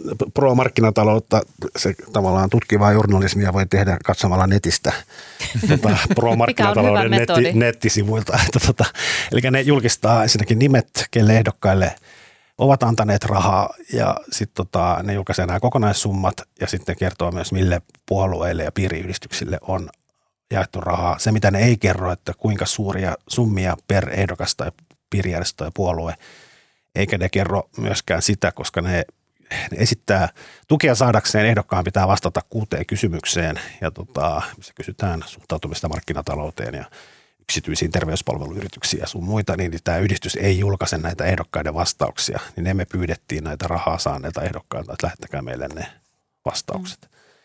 Ja ajatus on se, että niin kun että jos kysytään kysymyksiä, niin lupaako silloin ehdokas jotain tälle rahoittajalle? Lupaako hän ajaa jotenkin rahoittajansa asiaa? Mutta no miltä se näytti? No ne kysymykset oli niin kuin yleisiä markkinataloudesta tai tota, veroratkaisuista, että ei siellä nyt niin kuin kauheasti varmaan kukaan joutunut taipumaan ideologiselle mutkalle, koska ne ei pysty vastaamaan aika yleistä, niin, ja sehän on tasolla. myös tietyllä tavalla laillista lahjontaa. Että jos sä kansanedustajana lupaat edistää vaalirahaa vastaan, vaikkei sitä nyt mihinkään paperille kirjoitettaisi, mutta käytännössä kuitenkin vaikka terveyspalvelu, yksityisiä terveyspalveluita, niin kansanedustajahan ei ole sille jäävi. Et sitten nämä ongelmat tulee siinä kohdassa, jos olet esimerkiksi ministeri tai maakuntahallituksessa sellaisessa roolissa, niin, niin sitten tavallaan, että jos sidotaan johonkin yksittäiseen päätökseen ja pystytään osoittamaan, että olet luvannut tehdä tehdä jonkun vaikka rahoitusratkaisun. Mutta oota, eli siis se, että saa vaalirahaa, mm. vaikka jos sä vastaat, sä oot kansanedustaja tötteröinen, mm. ja sitten sä vastaat, että joo kyllä, että yksityinen, mm. sä vastaat tähän kyselyyn. Ja sen jälkeen sitten äh, Onni potkaisee, ja tota, sä päädyt ministeriksi, niin sitten mm. siitä tulee ongelma, että sä oot luvannut sit sä oot tälle... Niinku, sit sun toiminta rinnastetaan niinku virkamiehen toimintaan ministerinä nimenomaan. Joten se vanha vaalilupaus, se, se kompromenttoi sun toimintaa sun Mut se, mut siinä on vähän niin kuin, se, se Koska vähän eikö toi niin, kuulosta tavallaan niin kuin politiikalta, että just noin sen pitää mennä? On, mutta se tavallaan, että jos ehdokas äh, lupaa, että hän pyrkii alentamaan verot, keventämään verotusta, mm. niin sehän on niin kuin, eihän se ole semmoinen se yleinen, poliittinen, yleinen linja. poliittinen linjaus, mikä löytyy myös kokoomuksen vaaliohjelmasta ja ties mistä. No mutta jos puhutaan Mut, vaikka inhoamani sektori eli yksityinen terveysbisnes, että jos ehdokkaalta kysytään – niin, niin kuin rahaa vastaan, niin kuin tässä on tehty, mm. että onko yksityinen terveysbisnes tehokkain tapa hoitaa terveydenhuolto Suomessa. Ja sitten hän vastaa, että kyllä, joo, että Attendot ja Mehiläiset ja muut ka- ka- Kauman saarten asukkaat, niin että, että he on parasta, mitä maailmasta mm. löytyy. Niin sen jälkeen, kun tästä ihmisestä tulee terveysministeri, tulee mieleen nämä, mitä näitä ennen oli näitä, jotka sitten jälkeenpäin häipy sille sektorille töihin, nämä kaksi kokoomuslaista. Ää, tota, niin niin, niin onko se sitten tavallaan lain edessä? Ei. Ei. Ei. Äh, tai siis mä, mä vähän sitä, musta, musta on kiehtovaa, että sä no, nostat esille, koska nyt mun aivot rupeaa hyrrää, mä rupean miettimään sitä, että no, jossainhan se raja menee. Että jos, jos olisi Marko Junkkari ehdolle. Sä, sä oot ollut joskus vaaleissa ehdolla siis silloin nuorena opiskelijapolitiikassa. Joo, mutta... Mutta se oli sitoutumaton. Mutta sä olit joku sitoutunut. Niin. Piimäpurkki lähtee nyt puolue tai joku tällainen. Kyllä. No niin, mutta Marko Junkkari on ehdolla vaaleissa ja sitten sä haluat johonkin Hyvinkään, johonkin jollekin firmalle jonkun iso rahoitusratkaisun. Tiedosin suoraan, Sit sä- että tossa sä- on herra, jonka puoleen, puoleen pitää Sitten sä kirjoittaisit paperilapulle, että kun Tuomas Peltomäki antaa minulle 2000 euroa rahaa, sehän riittää, ää, niin, tota, niin sitten minä, jos pääsen ministeriksi, niin edistän tämän kyseisen yrityksen asiaa ministerinä ja sitten sä tekisit Mutta jollain entä jos, tavalla entä niin, jos niin olisi sitten ehkä vähän sievemmin, olla. vähän Eikö mä mietin, että mikä olisi se, Se se raja. se niin kuin raja että jossain se vaalirahaan yhteydessä annettu lupaus voisi sitten, mä en ole juristi, se, mutta sen lupauksen pitäisi olla jollain tavalla niin kuin juridisesti sitova. Joo. Sen pitäisi, niin kuin, ja mä en tiedä, miten semmoisen lupauksen sitten, niin kuin, jos siinä olisi vaikka jotain sopimussakkoja tai jotain muuta, en tiedä. Mutta voiko jatkaa? Oli pari muuta kanssa kiinnostavaa juttua liittyen tähän Voinko mä vairaan. vielä kysyä, anteeksi mä jankkaan, mutta eikö toisaalta, kun toi kuulostaa ihan hirveältä, että joku siellä on, niinku, eikö se häkämies ole edelleen siellä? Joku kokoomuskaiffari jakelee rahaa Tosi, kokoomuskaiffareilleen. nyt mä, mä luulen, että me ollaan vähän vaarallisella vissiillä. Täällä on mainittu Keimansaaret ja kokoomuskaiffari No niin, joo. rahaa. Mä, otan, Joo. mä perun kaikki pahat asiat, mitä mä oon sanonut nyt. No niin, it's, se on peruttu. Näin. niin, niin, niin, siis tavallaan, että se kuulostaa pahalta, että elinkeinoelämä silleen niin kuin äh, hakee poliitikkoja, jotka ajaa elinkeinoelämän asiaa ja sitten tukee heidän vaalikampanjointiaan. Se kuulostaa niin hyvin kauheata, mutta se kuulostaa myös samaan aikaan yhtä aikaa just siltä, miten politiikan pitäisi toimia, mm. että ihmiset, jotka toimii yhteiskunnassa, joilla on tosi tärkeitä intressejä siinä yhteiskunnassa, joiden, jotka mm. elättää satoja ja satoja tuhansia suomalaisia, niin he valvoo etujaan, he pyrkii vaikuttamaan politiikkaan sille, että se on heidän etujensa mukaista. Tämä on niin kuin terveen yhteiskunnan merkki. Tavallaan. Ja, Niin ehkä vielä siis se, että niin kun, tämä on silleen ollut tämä kisa vähän, tämä on vähän epäreilu, koska sitä rahaa saa korostetusti tietyt puolueet, mm. kokoomus saa sieltä EKsta ja työnantajilta ja vasemmistopuolueet, demarit ja vasemmistoliitto saa ammattiliitoilta ja se tavallaan se ammatti AY-puolen raha on niin kuin, ne, kun ne ei tavallaan anna pelkkää rahaa, niin on myös se tavallaan se AY-liikkeen, esimerkiksi vaikka se on neljä vuotta sitten siinä tota, vapaiden valtakunnassa, niin se oli se, heidän ideansa oli se, että ne, ne niin kuin menee sinne työpaikoille ja siellä sitten se joku pääluottamusmies siellä kahvipöydässä pystyy puhumaan ne työkaveritkin ympäri. Nyt, nyt on kyllä porvarilla semmoiset juonet, että kannattaa äänestää tota, sosiaalidemokraattia tai vasemmistoliittoa. Kuulee, että pitäisi näyttää sun sormeen ja, ja, ja, tota, ja sitten ne niinku, AY-liike tarjoaa tämmöistä erilaista niinku talkootyötä, ja lainaa työntää soppa, soppatykit jostain varastosta mm. esille, että AY-liikkeellä on myös paljon tämmöistä ei-rahallista tukea, minkä arvo on siis kumminkin loppupeleissä mm. aika iso. Kyllä joku arvioi, että jos AY-liike antoi viimeksi 1,3 miljoonaa, niin kyllä se niin kuin tavallaan yhteen laskettuna kaikki nämä aineettomat edut varmaan on kaksin tai kolminkertainen se summa. niin ja nehän pitäisi, jos järkeä käytetään, niin ne aineettomat eduthan pitäisi myös niin kuin euroiksi muuttaa ja ilmoittaa. Kyllä. Mutta missä se raja sitten menee, että jos Markon vaimokin jakaa jotain flyereita tuolla ja käyttää omaa aikaansa siihen, niin onko se sitten se etu, jonka pitäisi ilmoittaa? Vaikea kysymys. Joo, sitten sit vielä pari, pari muuta kohtaa, mitkä minusta oli jotenkin kiinnostavia. Siis, äh, uusi ilmiö näissä vaaleissa on se, että koska nyt vuoden alussa aloitti nämä tota, hyvinvointialueet ja tota, sitten kullakin hyvinvointialueella on tota, valtuusto, jossa on siis, istutaan puolueittain, niin, niin valtio jako vissiin 6-8 miljoonaa euroa näiden valtuustoryhmien demokratiatyöhön, mikä on aika pirusti rahaa. Ja nyt niin kuin nämä valtuustoryhmät käyttää sitä rahaa tavallaan kampanj- eduskuntavaalikampanjointiin, mikä on kiellettyä. Sitten lain mukaan nimenomaan tätä hyvinvointialueiden rahaa ei saisi käyttää mm. vaalikam- eduskuntavaalikampanjointiin, eikä ne niin kuin siitä muodollisesti käytäkään, mutta ne julkaisee ilmoituksia, että tulee tapaamaan tota, jonkun puolueen hyvinvointialueen valtuutettuja, jotka on myös siis eduskuntavaaliehdokkaina. Ja ne näyttää niin kuin ihan tavallaan maalimainoksilta, vaikka ne eivät niin niissä mainita. eduskuntavaaleja ollenkaan. Mm. Että tämä on merkittävä summa rahaa. Ja sitten on toinen, Okei, mikä, wow.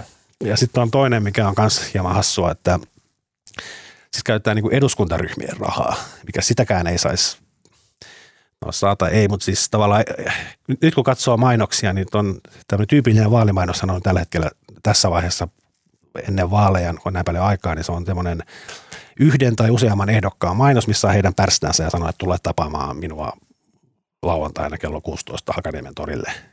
Ja näissä mainoksissa on nyt tosi usein, jos kyseessä on istuva kansanedustaja, niin se maksajana on eduskuntaryhmä. Aha. Ah, Ja se on tota, eduskuntaryhmä ei saisi maksaa vaalikampanjointia, eikä niissäkään sanota, että kyseessä on niin kuin tämmöinen ehdokkaan tapaaminen, vaan se on kansanedustaja. Sattumoisin vaan kansanedustaja on nyt tapaamassa. Kyllä, ja, ja tota, se, maksaa, se maksetaan siis valtion rahoista, näistä ryhmärahoista. Niin, ja sitten tietysti, Ja, sanon, vielä- ja yksi juttu, Sano. tätä on niin kuin ongelma, ja eduskunnassa on niin kuin tavallaan tätä asiaa puitu, mutta siellä tu- tulivat nyt siihen tulokseen, että mutta sitä ei voi kieltääkään, koska eduskuntaryhmien tehtävä on myös, ja myös kansanedustajat käytti kaikki joulukorttirahansakin näihin tämmöisiin tulee tapaamaan edustajaa Hakaniemen torilla kello 16 lauantaina mainoksiin. Mm. Mutta eduskunnassa nyt linjattiin, että, niin kun, että kuukautta ennen vaaleja, tai siis viimeinen kuukausi ennen vaaleja, niin siinä aikana eduskuntaryhmän mainoksia ei saa olla. Mm, Se on joku karenssi kuulosti. on se viimeinen kuukausi on kielletty. Mutta mm. tällä hetkellä niitä saa vielä julkaista ihan niin paljon kuin sielu, sielu sietää. Tämä, hmm. tämä ongelma tässä vaalirahoituksessa, joka edelleen on olemassa, tai sanotaan, että siinä on aika monta ongelmaa. Mua itse asiassa, jos tämmöinen sivupolku sallita, niin mä oon tosi paljon jotenkin huvittanut, kun on ollut siitä translaista keskustelua. Ja sitten monet poliitikot on sillä kauhean jykevästi sanonut, että lainsäädäntöön ei saa jäädä porsaan reikiä ja kaikki väärinkäytöksen riskit pitää poistaa, kun lakia säädetään. Ottamatta tarkempaa kantaa siihen lakiin, niin onhan se nyt aivan naurettavaa, että ikään kuin meillä ei koko ajan tehtäisi lainsäädäntöä, johon jää porsaanreikiä ja tietoisesti Kyllä. myös, tietoisesti myös aukkoja ja todetaan, että ei voida ihan täysin valvoa, mutta da, da, da, da, da. Niin tämä vaalirahoituslainsäädäntö on mun mielestä massiivisen hyvä esimerkki siitä, että on jätetty tietoisesti porsaanreikiä. Ja syy on ehkä selvä, koska vaalirahoituslainsäädäntöä kun uusitaan, niin avainasemassa ovat puoluesihteerit, jotka sitten keskenään neuvottelemat näistä tarpeista. Ja nyt siis, ni- jos mennään nyt niihin porsaanreikiin, niitä varmaan on, VTV voisi kertoa pitkä litania, mitä, mitä he ajattelevat, siis valvova viranomainen. Mutta siis yksi on esimerkiksi tämä ennakkoilmoitus. Nyt jos ö, henkilö on ehdolla vaaleissa, niin sehän voi tehdä halutessaan ennakkoilmoituksen Rahoittajistaan. ö, rahoittajistaan. Ja jot, osa tekee, mutta eivät siis suinkaan kaikki. Ja, ja sitten ne, jotka pääsee läpi, niin niiden on pakko tehdä. Ja myös, Ja- vara, ja, ja- myös varaehdokka- ja vara, varaedustajien. Joo, ja, ja sittenhän, niinku, sittenhän ne ilmoitukset saattavat myös olla vähän erilaisia, koska tilanne elää. Mut, mutta mut, se mut ongelma, käytännössä nämä ennakkoilmoitukset, niin niissähän on se vaalirahan keräysyhdistys vaan mainitaan, ei yksittäis, ää, yksittäisiä. mainitaan yksittäisiäkin Mutta suurin antajia. osa on näitä yhdist... joku huomenta Molopäät ry. No ei se ehkä ihan noin, kyllä siis joissain on hyvin yksilöityjä henkilötasollakin. No sielläkin löytyy niitä porsaanreikiä, mutta nyt se ongelma sitten äänestäjän kannalta on se, että jos, jos on se ehdokas, jolle, jolle vaikka, vaikka joku turkistarhausyhdistys on antanut ison määrän rahaa, niin entä jos se äänestäjä nyt sitten ajattelee, että hänellä on sellainen kynnyskysymys, että että, tota, että turkistarhaus on mulle iso asia, että mä en halua niin missään nimessä äänestää sellaista ihmistä, jolla on jotain. Niin eikö se äänestäjän olisi aika hyvä tietää se etukäteen ennen vaaleja, eikä niin, että se ilmoitus tehdään sitten jälkikäteen. Sitten äänestäjä voi katsoa jälkikäteen, että ketkäs, ketkäs, minkälaiset tahot ja edusjärjestöt ovat sitä minun Kyllä, ehdokasta. kyllä. Niin, niin tämä on niinku yksi ja sitten sit voisin luetella muitakin. Mutta et, Mulla on kaksi, äh, yksi niinku pointti kautta folia ja sitten yksi ihan ehkä järkeväkin asia. Ähm, se pointti kautta fol- folia on se, että niin kun, tämä kaikki, niin tämä on tosi olennaista keskustelua, tämä vaaliraha ja sitten, niin kun, että mistä tulee politiikan rahoitus ja näin. Mutta sitä aina vaivaa se, että suomalainen politiikka on niin semmoista, niin kuin, että lapatossu ja laastarimeininkiä, että siis siellä ei kellä on mitään rahaa ja niin kuin kaikki on aika kämästä. Ja sitten kuitenkin se politiikan työ Suomessa on niin hiton kaukana mistään arvokkaasta ja niin kuin silleen kukaan ei vittu halua sinne loskaan jakaa niitä flyereita. Se vie tästä sen niin kuin pahimman terän pois, että kun Suomessa poliitikkona sä et pääse mihinkään niin kuin vetää tota, mallien pakaroilta koksua, niin kuin, et se ei vaan ole semmoinen maailma, vaan se on paljon paljon raadollisempi se maailma. Mutta that being said, Musta tuntuu, että voi olla joku semmoinen kuvio, että kansanedustajuus on Suomessa kuitenkin aika hyvä homma. Palkat on helposti silleen niin kuin todella isot, tai palkkiot tai mitkä ne nyt onkaan, niin kuin kaiken kaikkiaan, ja julkisuusarvo ja sitten taattu tavallaan työ, työskentely omassa kunnassa. Niin jos mä lähtisin silleen, että mä haluan jonkun poliitikon mun taskuun, niin mä tukisin nimenomaan kansan edustajuutta, koska se on kuitenkin semmoinen iso palkinto ihmisille. Että sitten se, joillakin se voi olla vähän niin kuin elinikäinen, että nyt, nyt on hyvä olla tästä eteenpäin. Mä nimenomaan, kun mä haluaisin kaavoitukseen vaikuttaa omassa kunnassani, niin mä nimenomaan pyrkisin palkitsemaan sen poliitikon sillä kansan edustajuudella ja hän olisi mulle kansan edustajuudestaan ja sen tuomista rahoista ja arvostuksesta kiitollisuuden velassa ja sitten mä vaikuttaisin kunnassa siihen. Vaikka nämä on niin erillisiä asioita, mutta tämä, on niin kuin, tämä oli se mm. foliomekanismi. Toinen mm. kysymys on se, ja tämä on Marko sulle, että kun mä, tota, mä en saanut ihan sun juttua loppuun luettua, koska se oli taas tämmöinen 40 minuuttia ja näin. Mutta että et, et, mulla tuli semmoinen fiilis, että kun tälleen niin otetaan tämmöinen pro-markkinatalous ja sitten ollaan silleen, että me pro-markkinataloutena me edustamme asioita, jotka ovat nämä kuusi asiaa. Se on yksityinen terveydenhuolto, niin kuin, äh, tota, äh, naiset keittiä ja miehet ja en tiedä mitä siellä on ja näin. Et me, niin kuin, et nämä on ne arvot, mitä me edustetaan. Ja sen jälkeen julkisesti listataan, että nämä kuuluu meihin. Niin tähän kuulostaa niin kuin polarisoitumiselta. Tämä kuulostaa siltä niin kuin saman tyyliseltä, mitä tapahtuu julkisessa keskustelussa, kulttuurisodassa, heimot, tribalismi, koko tämä niin kuin iso makrotason yhteiskunnallinen jakautuminen ja polarisaatio. Tuliko sulle semmoista fiilistä? No ei. No ensinnäkin siis kampanjat on tosi isoja. Siis keskimääräinen kampanjakoko on niin kuin, mitä se jutussa Mä just, mä just kollasin sen, 40 000 euroa. 40 000 euroa ja se, että jos sä saat niin kuin kolme tonnia tai jopa kuusi tonnia yhdestä pro-markkinataloudelta, mutta sun pitää kumminkin hommata vielä aika, aika paljon rahaa muualta. Että ei toi niin kuin, yksittäisen edustajan kannalta toi pro-markkinatalouden tuki on merkittävä, mutta se ei kumminkaan ole niin kuin ratkaiseva, että sun pitää saada rahaa muualtakin, että sä et niin kuin, se, että sä pääset pro-markkinatalouden listalle, niin en tiedä, onko se nyt niin, sille, että onko siitä sulle itsellesi niin valtavasti kumminkaan hyötyä tai merittiä. Joo, ja tar- tarkennan vielä siis, että keskimäärin läpimenneet vuonna 2019 käyttivät 37 000 euroa.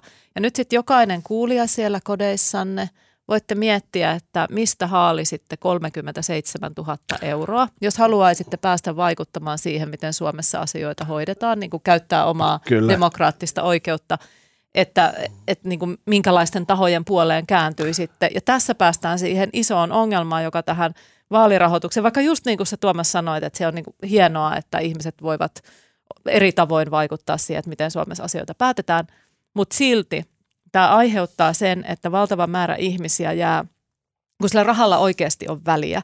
Mä en tiedä niistä lehtiilmoituksista ja kuinka paljon sinne torille nykyään tulee porukkaa tapaamaan sitä kansanedustajaa, mutta, mutta on niin kuin selvä, että sillä rahalla on merkitystä. Niin miten se vinouttaa sitä niin kuin edustavuutta esimerkiksi eduskunnassa? Onko meillä sellaisia isoja ihmis joukkoja, joilla ei käytännössä tämän rahan takia ole mahdollisuutta päästä niihin tehtäviin. Mm. Ja sen takia se kampanjakattokeskustelu musta on aika järkevä, mutta en mä nyt tiedä milloin nuo puoluesihteerit ja...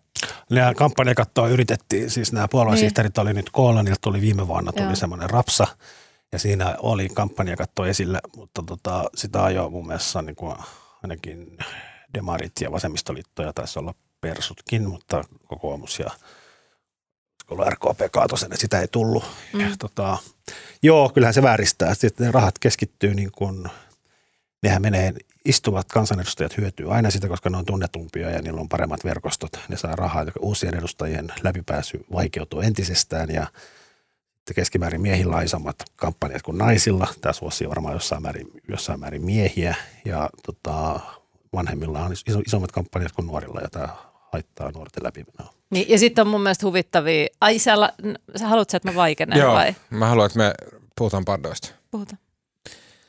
Jatka siis puhetta. No, ei, kun mennään, pa- mennään pando. No vaihdaanko mä tämän mun puheen vaan Joo, joo, vaihdat vaan pandoihin. Ähtäri. mä, haluan, mä haluan aloittaa sillä, että me oltiin syyslomalla Ähtärissä ja mä näin ne, näin no. ne pandat. Oliko ihania? Ne vaan pötkötti siellä. Niin.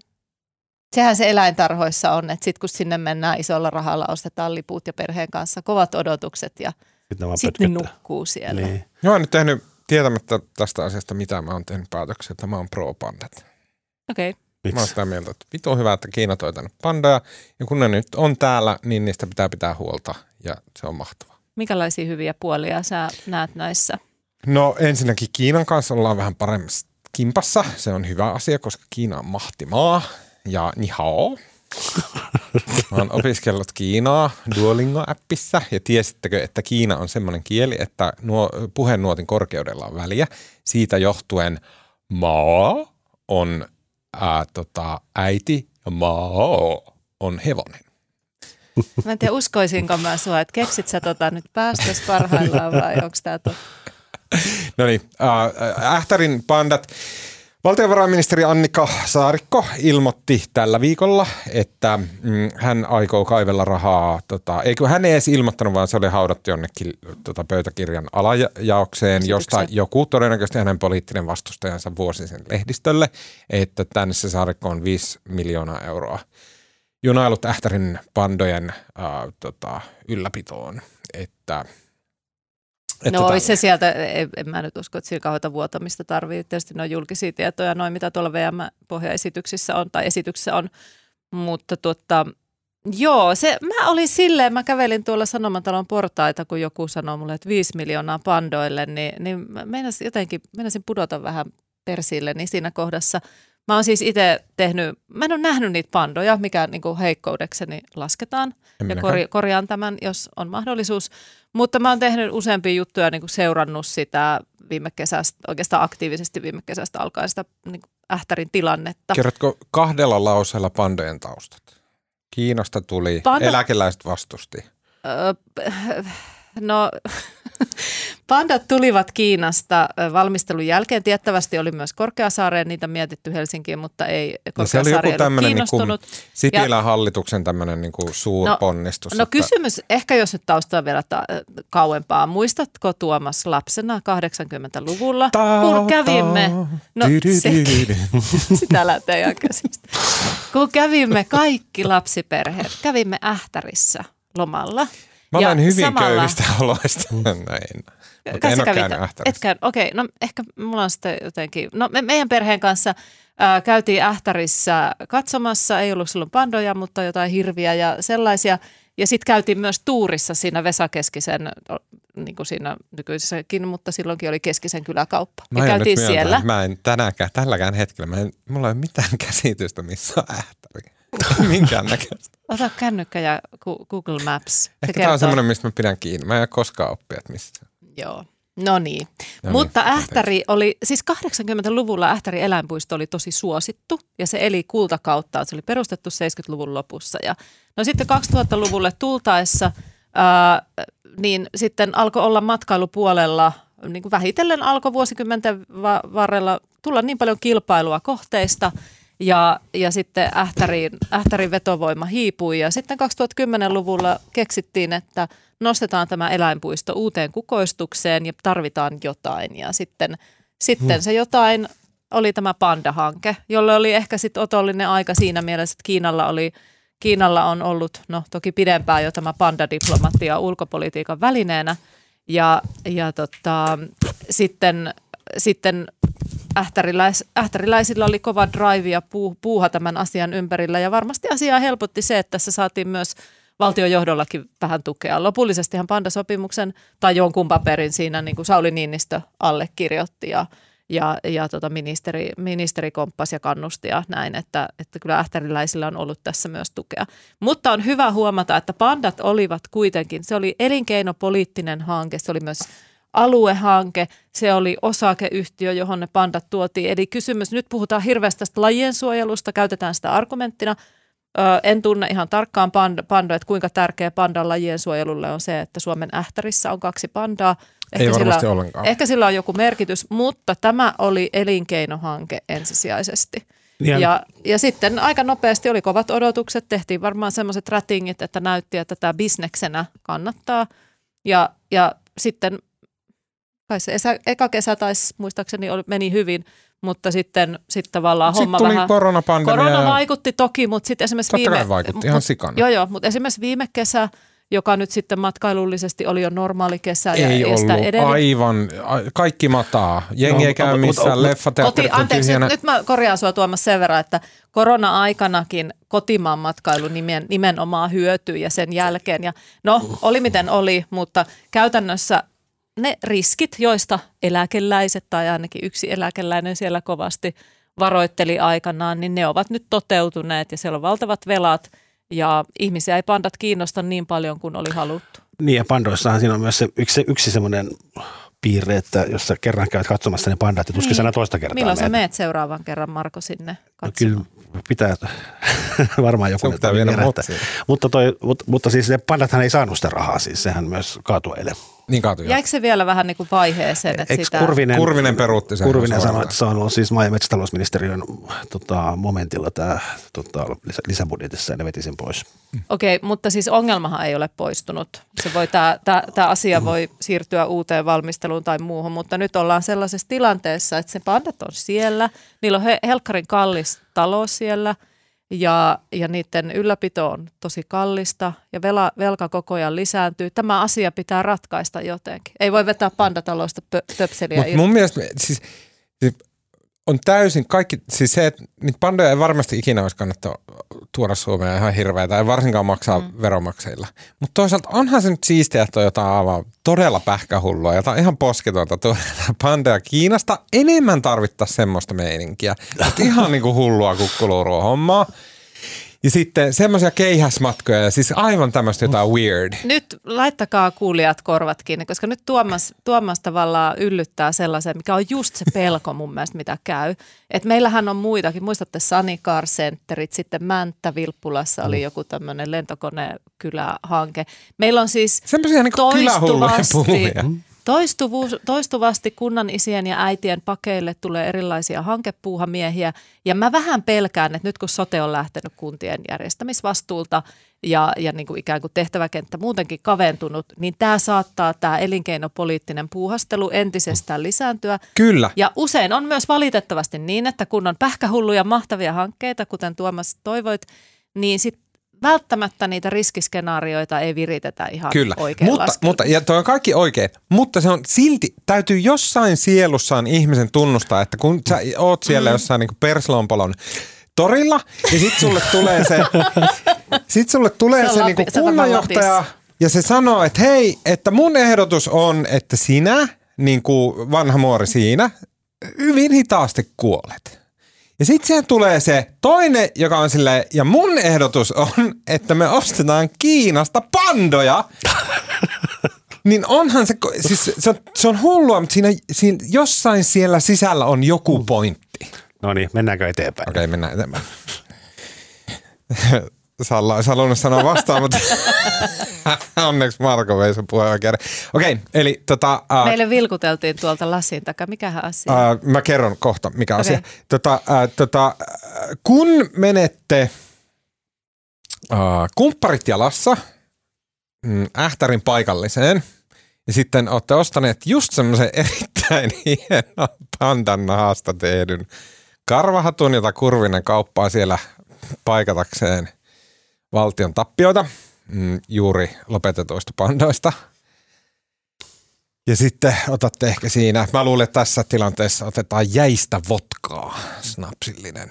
Niin milläs tota, rupeatte paikallisia eteläsuomalaisia tai lappalaisia tai Itä-Suomen kansaa, mitä ne onkaan, niin viihdytte. Äh, Mä voin aloittaa. Tota, mä luin, tää oli New York Timesin, onko tämä New York Times Magazinen juttu, tota, kertoo Elon Muskista ja tämä kertoo niin kun, tämä toimittaja on lähtenyt selvittämään, kun nämä Teslan, Teslan itse ohjautuvilla autoilla on ollut jatkuvasti ongelmia. Ja siellä on ollut niin semmoisia ongelmissa on siis kuski ollut mukana, mutta se on mennyt automaattiohjauksella. Ja sitten semmoisia, missä niin kun jostain syystä niin se on tehnyt täysin absurdeja ratkaisuja se auto, että se on niin kuin esimerkiksi tota, hämääntynyt jostain poliisiauton vilkusta niin, että se on ajanut suoraan se poliisiauton perään. Ja se on kerännyt näitä keissejä ja sitten se on ottanut yhteyttä näihin autojen omistajiin. Ja sitten tässä jutussa se, ne menee muun muassa käymään, se on joku jotkut liikennevalot, jossa se auto lähti niin kuin hämääntyi jostain ja tavallaan lähti kääntymään suoraan niin kuin vastaan tulevien eteen täysin väärällä hetkellä ja se niin kuin tavallaan koittaa rekonstruoida näitä onnettomuuksia. Ja sitten niin kuin mikä tässä on kiinnostavaa, tämä on niin kuin, tavallaan hän pohtii sit sitä, että niin kuin tavallaan tässä niin kuin on voimakasta kritiikkiä Elon Muskia kohtaan, joka niin kuin koko ajan niin kuin antaa liian suuria lupauksia näistä autojen itseohjautuvuudesta, eikä myöskään niin kuin ehkä perinteiseen tapaan niin kuin varoittele näiden itseohjautuvia autojen riskeistä. Mutta hän perustelee sitä tämmöisellä niin kuin, tavallaan filosofialla, että tota, tavallaan, että se, että nämä ajaa niin paljon ja vaikka tulee onnettomuuksia, niin itseohjautuvat autot on lähtökohtaisesti turvallisempia kuin ihmisen ohjaamat. Ja tässä kerätään niin kuin dataa ja tämä niin kuin lopputulema on niin kuin ihmiskunnan kokonaisedun kannalta parempi. Se, että jos vähän ihmiset, muutamia ihmisiä kuolee siinä, että se Tesla ei ihan tunnista poliisiautoa tai menee sekaisin poliisiauton vilkusta, niin se on niin kuin pieni uhraus siihen nähden, että tulevaisuudessa niin kuin auto liikenneonnettomuudet vähenee merkittävästi. Ja sitten tämä toimittaja pohdiskelee tätä niin kuin dilemmaa tässä erilaisten filosofien kanssa, että niin kuin yhteiskuntafilosofian kanssa. Kiinnostavaa. Että, että miten tämä niin kuin Teslan ja Elon Muskin niin kuin ajattelu, että onko siinä niin kuin mitään tolkkua. Ja osaan sitä mieltä, että siinä tavallaan on myös pointti. Että onhan siinä pointti. On se. Koska kyllä, jos me, jos me vedettäisiin hirveät otsikot siitä, että mitä vitun hirveätä on tapahtunut silleen, kun ihmiset ajaa mm. Fordeilla. Niistä saa ihan mielettömiä kauhujuttuja. Kielekkeeltä alas ja perheen Kyllä. yli ja niin kuin aivan järkyttäviä juttuja. Aina vaan, että se on se ihminen, joka ohjaa siellä. Kyllä, mm. mutta suosittelen vahvasti. Tämän jutun nimi on Elon Musk's Appetite for Destruction. Jutun on te- tehnyt toimittaja nimeltä Christopher Cox. Hmm. Kiinnostavaa. Suosittelen. Hyvä. Salla. Nyt mä kerron teille, mitä internetissä tapahtuu. Herra jestas, vihdoinkin. Wow. Tunnetteko tällaisen amerikkalaisen pop-tähden kuin Miley Cyrus? Tiedän. Kyllä. Tiedän. Hänellä oli tällainen pitkäaikainen rakkaussuhde ja siis oikein avioliittokin tällaisen näyttelijän Liam Hem- Hemsworthin kanssa. Ja, ja tuota, kerrotaan, että kun he menivät kihloihin, niin heillä oli tällainen kihlajaisjuhla. Ja siellä Sulhanen omisti Miley Cyrukselle äh, Bruno Marsin kappaleen When I Was Your Man. Ja se on erikoinen kappale kyllä omistaa kihlajaissa, koska se, siinä kaihoillaan menetetyn rakkauden perään.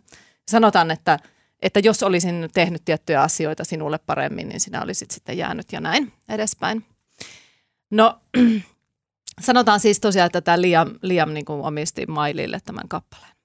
No, sitten kävi vähän kaikenlaista ja menivät naimisiin ja avioliitto oli ilmeisen lyhytikäinen ja, ja loppui ja näin. No nyt ihan vastikään muutama viikko sitten Miley Cyrus julkaisi uuden kappaleen, joka niin sanotusti räjäytti internetin. Aha. Ja, ja siinä kappaleessa, äh, jonka nimi on Flowers, niin äh, nokkelimmat, pokkelimmat internet-ihmiset tajusivat nopeasti, että tämä kappale on, on vastaus tähän väitettyyn sulhasen äh, omistamaan niin kuin When I Was Your Man kappaleeseen, jossa siis muun muassa lauletaan, että, kun olin, sin- että minun olisi pitänyt tuoda sinulle kukkia ja minun olisi pitänyt kä- kävellä käsi kädessä kanssasi ja minun olisi pitänyt niitä ja näitä tehdä siinä, niin kuin tämä mies väni, vänisee tälleen. Niin Miley Cyrus ei vänise, vaan hänen, hänen kappaleensa ää, ää, tavallaan käyttää samoja laineja, mutta niin, että minä voin ostaa itse omat kukkani ja minä voin itse pitää itseäni kädestä kiinni ja voin puhua itselleni tuntikausia ja niin kuin, tavallaan vähän tämmöisen I will survive Mm. ää, tyyppinen biisi. Ja tässä itse asiassa monet kuulee I will survive, ää, joka oli siis, nyt mulla putos kenestä. Aretha Franklin. Niin, myös näitä vaikutel- vaikutteita tästä biisistä. En ole ihan varma. No niin, ja nyt sitten tästä kyseisestä kappaleesta on nopeasti internetin ihmiset lähteneet etsimään yhtymäkohtia Miley Cyruksen ja Liam Hemsworthin suhteeseen. Ää, sieltä on löydetty, löydetty muun muassa viittaus siihen, että heidän talonsa aikanaan paloi ja sitten, sitten, sitten ehkä kaikista kiinnostavimpana, kun katsotte sen musiikkivideon, minkä toki teette nyt heti tämän jälkeen, niin siinä äh, Miley Cyrus tanssii ja laulaa tällaisessa talossa, mm, villa, huvila, valtava talo, josta sitten internetin ihmiset kertovat, että tässä talossa Liam Hemsworth petti häntä 14 eri naisen kanssa, että se oli juuri tämä talo ja Ja tällä Miley Cyruksella on juuri, juuri se äh, joku tietty merkityksellinen puvun takki päällä, joka olisi ollut tämän miehen, miehen takki. Ja että Miley Cyrus esiintyy siinä semmoisessa kultaisessa erittäin hyvän näköisessä iltapuvussa, jota äh, eräs nainen, jonka kanssa tämän ex-miehen väitetään niin kuin pettäneen äh, Mileyta, niin, niin hän on pitänyt kuvissa tätä mekko. Ja sitten tämä tarina, tämä jatkuu ja jatkuu ja jatkuu ja vielä tänä päivänäkin – Äh, kun tätä kohua on nyt mennyt jo jonkun aikaa, niin internetin ihmiset löytävät uusia yhteyksiä. No niin. Että tämä on, tämä on niinku viesti. Mä tiedän, että tämä kestää nyt hetken. Mä pääsen kohta pointtiin. Ai, ai, okay, ai me ei olla siellä vielä. Joo, se tulee tässä. joo, no niin. Mutta tosiasia on se, että vaikka tämä on, niinku, tää on nyt all over the place, niin itse asiassa hyvin vähän on mitään näyttöä siitä, että esimerkiksi tämä mies olisi 14 naisen kanssa pettänyt juuri tässä talossa. Eli niin kuin käynnissä on tällainen operaatio, jossa valtavasti nostetaan tarinoita tähän kappaleeseen liittyen ja samalla herätetään sen kiinnostavuutta ja sitten myös media, perinteinen media seuraa ja tekee juttuja tästä. Ja tämä on tämmöinen loputon vyöry, mikä johtaa sitten siihen, että tämä kappale on val, niin kuin valtavasti esillä ja sitä striimataan tällä hetkellä aivan älyttömästi ja herättää paljon kysymyksiä siitä, että kuinka paljon esimerkiksi kappaleen tekijällä ja ja niin kuin tällä taustaporukalla on sitten yhteyksiä siihen tähän niin kuin somekohuun. Mutta nyt mä tuun siihen pointtiin. Se Flowers on aivan sika hyvä kappale ja mä soittaisin sitä tässä nyt, jos pystyisin. Mutta varmaan tekijänoikeudellisista syistä emme nyt juuri tässä soita. Mutta Ää, kuunnelkaa se. tota, se ei kuulu tämän podcastin kulttuuriin. Me emme soita sitä Niin. siitä syystä. Mutta menkää omille Okei, Tie- Flowers, Miley. Cyrus. Se oli niin paljon Miley Cyrus-asiaa, että mun ei tarvitse enää ikinä opiskella hänestä mitään. Siis opetitko mä sulle jotain, mitä sä et Kyllä. tiennyt Mä vaan tiesin, että se, sillä on lyhyet hiukset ja sitten se ketkuttelee niissä videoissa. Ihan sika hyvä kappale. Okei, mutta oli tota, kyllä, joo, mä, mä oon tyytyväinen siihen, että mä tiedän nyt tuommoista kokonaisesta osa-alueesta tämän planeetan elämää. Ja, kun, mi, Kiitos, kysyt, miksi mä tiedän nämä kaikki asiat. Niin. Mä en kyseenalaista sitä. Mä haluan suositella Reddit-ketjua, mm, jonka olen kirjoittanut, tai ei vaan Reddit-postausta, tai kommenttia itse asiassa postaukseen, jonka on kirjoittanut tämmöinen heppu kuin Reverend Dizzle äh, 20 päivää sitten Redditin mukaan. Tämä, äh, se alkuperäisen postauksen aihe on samantekevä. Tämä kommentti käsittelee semmoista konseptia kuin third place. Ja third place tarkoittaa paikkaa, joka on kodin ja työn välissä. Se ei ole kumpaakaan. Se on niin kuin kolmas ihmisen tila. Sitten tämä Reverend Diesel kirjoittaa hyvin seikkaperäisesti ja pitkään siitä, miten vuosikymmeniä länsimaisissa yhteiskunnissa third place on, uh, ne on niin kuin ruvennut häviämään ja ne häviää sillä tavalla huomaamattomasti, että esimerkiksi kapitalistiset systeemit on, eli siis markkinatalous, eli bisnekset, niin niiden, ne on, ne on niin kuin ruvennut matkimaan third placeja saadakseen ihmiset viihtymään esimerkiksi kaupoissaan. Mutta third placeit on alun perin, että ne ei ole niin kuin kapitalismin paikkoja, ne on semmoisia niin kuin kirjastoja, ennen oli kunnantaloa, sitten nuo, nuokkaria, sitten on pubi on sellainen ja pubi, pubi niin kuin sillä tavalla, että vähän sille ehkä englantilaistyyppisesti, että sinne mennään niin kuin olemaan pari tuoppia ja sitten siellä ollaan ja ei ole mitään niin kuin kiirettä pois. Ja silleen, että itse asiassa tällaiset paikat yhteiskunnista on lähes kokonaan poistuneet ja niistä on tullut joko semmoisia, mihin mennään, ostetaan joku tuote ja siellä ollaan se minimimäärä sen tuotteen nauttimisen ajan ja sen jälkeen lähdetään pois. Tai sitten, että ne on vaan hävinneet. Tähän liittyy myös esimerkiksi internet ja se, että ihmiset on somessa, joten meillä on sellainen illuusio, että me ollaan ihmisten kanssa. Meillä on illuusio, että meillä on kavereita, joille me jutellaan ja sitten me oikeasti nähdään niitä ehkä ka- kerran kahdeksassa vuodessa ja tälle. Että on olemassa meno- menossa tämmöinen pit- iso niin kuin häviäminen yhteiskunnasta ja se kohdistuu tähän third placeen, eli kolmanteen paikkaan. Ja mun kysymys teille on, että kun mun lempipaikka ihan koko maailmassa on tällainen third place, se on Oulun kaupungin kirjasto, josta Oodi on semmoinen vaan niin kuin ihan lapsellinen kopio. Se on oikeasti, se Oulun, Oulun kaupungin kirjasto on upea. Se on upeampia paikkoja koko Suomessa ja se on ihan mun lempipaikka. Mun äiti oli siis ää, tota, kirjastohoitaja ja kirjastot on sillä tavalla tuttuja. Niin mikä on teidän lempipaikka, tämmöinen niin third place? Joku, mikä olisi niin kuin työn ja kodin välissä. Se ei ole oikein. Mä, mä sanoisin ehkä hiihtolatu, mutta mä kuitenkin sanon, että koripallohalli. Joo, se Mä käyn semmoinen. katsomassa junioreiden koripallopelejä. Se on mun kaikista parasta viihdettä. Siis olen tullut elämässäni siihen kohtaan, kun viikonloppuisin lauantaina parasta, mitä voi tehdä, Hmm. on katsoa junnujen korista Joo, Malmi, Malmi amerikkalaista. hallissa. Joo, Juoda hyvä. kahvia. Hyvä, hyvä. Just oikea vastaus. Entä Marko? Mä vastaan ensi kerralla, mä mietin tätä. Okei, siinä kaikki tältä erää. Kiitos äh. Kiitos. Kiitos Marko Junkkari. Kiitos. Mun nimi on Tuomas Peltomäki ja ääne ja kuva ja kaiken muun mahtavan meille tekee tällä viikolla paikalta jo häipynyt Mikko Peura, joka on palannut isyyslomalta töihin.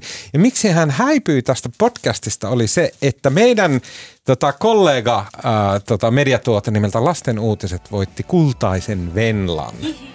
Onneksi olkoon ää, lasten uutisille, onneksi olkoon Mikolle, Jannelle, Oonalle, ää, tota, kaikille lasten uutisten väelle ää, ansaitusta voitosta. Jee!